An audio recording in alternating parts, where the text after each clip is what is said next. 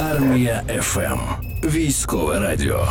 Як ми багато разів вже згадували в ефірі армії ФМ, Україна влучним ракетним ударом по військовому об'єкту у тимчасово окупованому місті Керч у Криму майже знищила російський ракетний корвет Аскольд, який чекав вводу в експлуатацію у грудні цього року. І з приводу цієї хорошої події будемо спілкуватися зараз з Іваном Кричевським. Це військовий експерт порталу Defense Express. Іване, доброго ранку. Доброго ранку вам. Скажіть, будь ласка, чи можна сказати, що ось ця подія увійде до підручників військової справи і чому? Ну, в принципі, можна буде. В якому саме форматі тут уже, звісно, ми зможемо сказати тільки після перемоги, коли будуть опубліковані всі важливі деталі. Ну а чому саме увійде? Ну тому що, ну, скажімо так, там мав бути дуже потужний район протиповітряної оборони. Ну тому що той завод залів, на якому стояв цей знищений каракурт, ну в сенсі ракетний корвет проекту 22800, там ж прикривався дуже потужним районом ППО, тому що там ж поряд Кримський міст. Теоретично е, ті ж самі установки, які мали би працювати на захист Кримського моста, вони би мали би ну російські установки, мали би не допустити атаки на завод залів, але от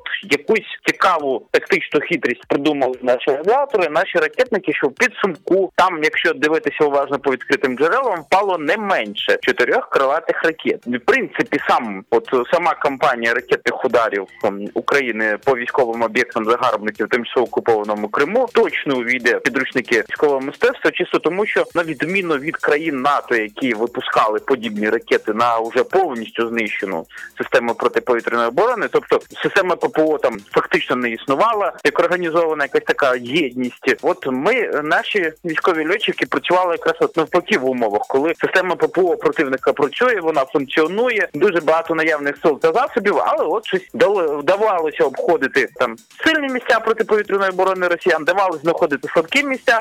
Протиповітряної оборони, тому і виходить такий парадокс, що формально при існуючій ППО рашистів в Криму по ним постійно щось от прилітає. Причому з такими натяками скальпелем попрацювало чи заштурмило. Так, пане Іване, ми знаємо, що у вас було власне розслідування щодо цієї теми. Звідки ви почерпнули інформацію, якщо звичайно не секрет? Відкриті джерела, це зрозуміло. А закриті якісь у вас є чи нема? Так, там, ну, скажімо так, в нас, по-перше, це не розслідування. Просто знаєте, я би сказав, сказав би так: оцінка. Так би мовити, по гарячим слідам, опираючись виключно на відкриті джерела. А з іншої сторони, там відкритих джерел більш ніж, скажімо так, достатньо, щоб оцінити ту ситуацію, яка склалась. Скажімо так, беремо той знімок, який був опублікований стратхомом ЗСУ, і вставляємо схему конструктивної будови ракетних корветів 22800, яка є у відкритому доступі. І знаєте, там одразу стає все зрозуміло. Ну і плюс, звісно, деякі логічні умозаключення, тому що давайте почнемо тут з логічних умозаключень. Ну, якщо корабель стояв ще на заводі, значить на ньому не було боєкомплексу. На жаль, скажімо так, або не було запасів палива. Тому якби там це був би корабель, хоча б заправлений або заряджений, там би масштаб руйнувань був би значно більше. Власне, чому тоді вийшла така історія радісна в квітні 2022 року, що двох нептунів вистачило послати одного крейсер Москва, тому що, скажімо так, за розрахунками США часів холодної війни на один такий крейсер, ну проекту 1164, треба було б не менше 5-7 ракет гарпун. А там, якщо дивитись уважно, то е, ну по тим знімкам, які ще були по Москві, то е, нептуни, судячи з чого, влучили у ті відсіки, там, де були зенітні ракети,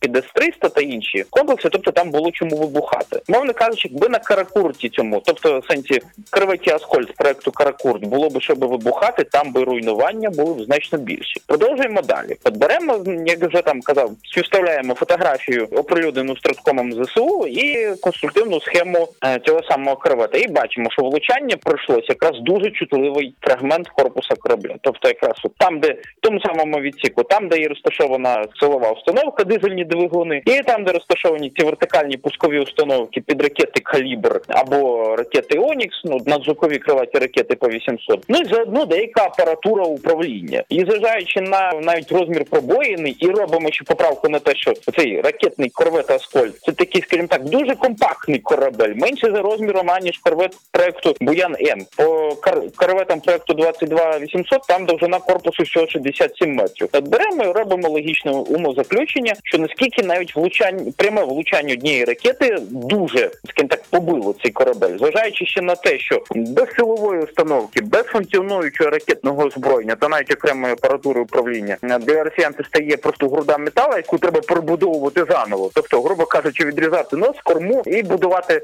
так все заново, то можна говорити, що це не просто майже знищення, знищений. Це знищений. Росіянам доведеться його буквально будувати з нуля. Звісно, їм дурної вартості в цьому не вистачати. У них один із корветів, здається, 22 380 проекту згорів у Санкт-Петербурзі три роки назад. Ну вони його відбудували за три роки. Ну значить, вони десь як мінімум стільки ж будуть е, возитися, щоб цей самий корвет відбудувати з нуля. Не швидше. Можливо, навіть ще повільніше будуть. А до речі, чим ми вгатили по Аскольду? Якщо виходити із натяку командувача повітряних сил, що наче скальпелем зрізали, натяки, думаю, він е, більш-менш зрозумілий, тому що про всяк випадок давайте деталізуємо. Французька Shadow, е, перепрошую, французька скальп і британська Shadow, вони зовні виглядають однаково, можуть відрізнятися фактичною дальністю пуску або спорядженням бойової частини.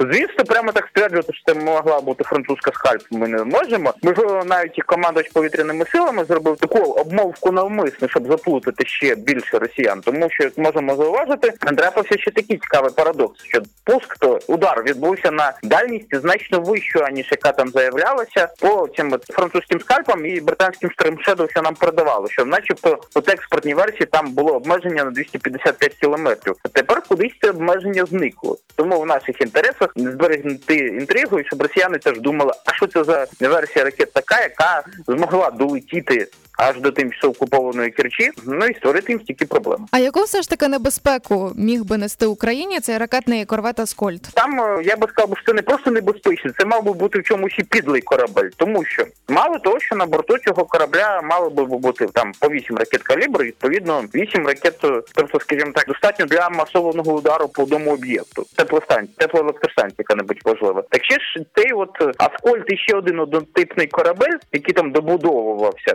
До речі, про долю якого ми нічого не знаємо, можливо, ще дізнаємося скоро. Тому що зазвичай після таких ефективних і ефектних ударів повна інформація остаточно надходить десь за тиждень-два. Це як було приблизно після удару 13 вересня ракетами по тимчасово окупованому Севастополю. Наприклад, оскільки там вигоріла субмарина Ростов на що там теж якби її підсписання, ми дізналися тільки за півтора тижня. Так от росіяни ці каракурти планували взагалі базувати в Азовському морі, планували з планом створити так званий Азовський воєнно-морський район базуванням тимчасово окупованому Маріуполі. Тому виходить, убили, мовно кажучи, дві цілі ворога. Мало того, що в нього на мінус одну плаву одиницю, яка могла б обстрілювати наші міста потенційно, й скажімо, мінус на одну плаву одиницю, яка би їм дозволяла зміцнювати свою присутність в тимчасово окупованому Маріуполі. Тому от е, це така, я б сказав, двох одразу ракурсів важлива перемога. Наскільки тепер Крим безпечний для окупантів? Треба звідти тікати їм?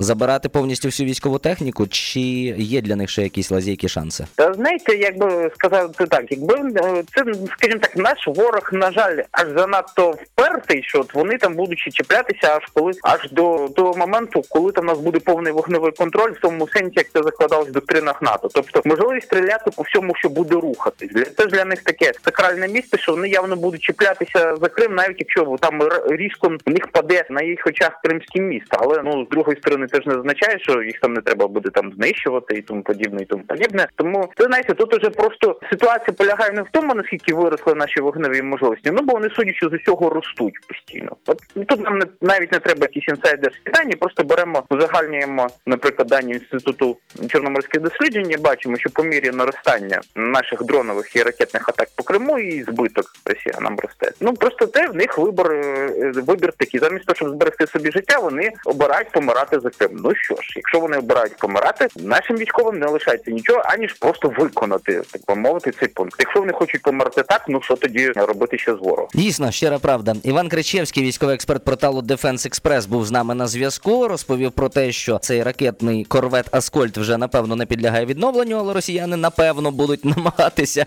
його відновити роки десь за три приблизно. Ну і у Кримі наскільки у Криму, наскільки було би небезпечно, росіяни все одно не будуть полишати нашу територію, нашу землю задля того, щоб убезпечити себе. Ну а далі будемо повідомляти також важливі речі із хвилі армії ФМ. Ти в квадраті. Армія ФМ.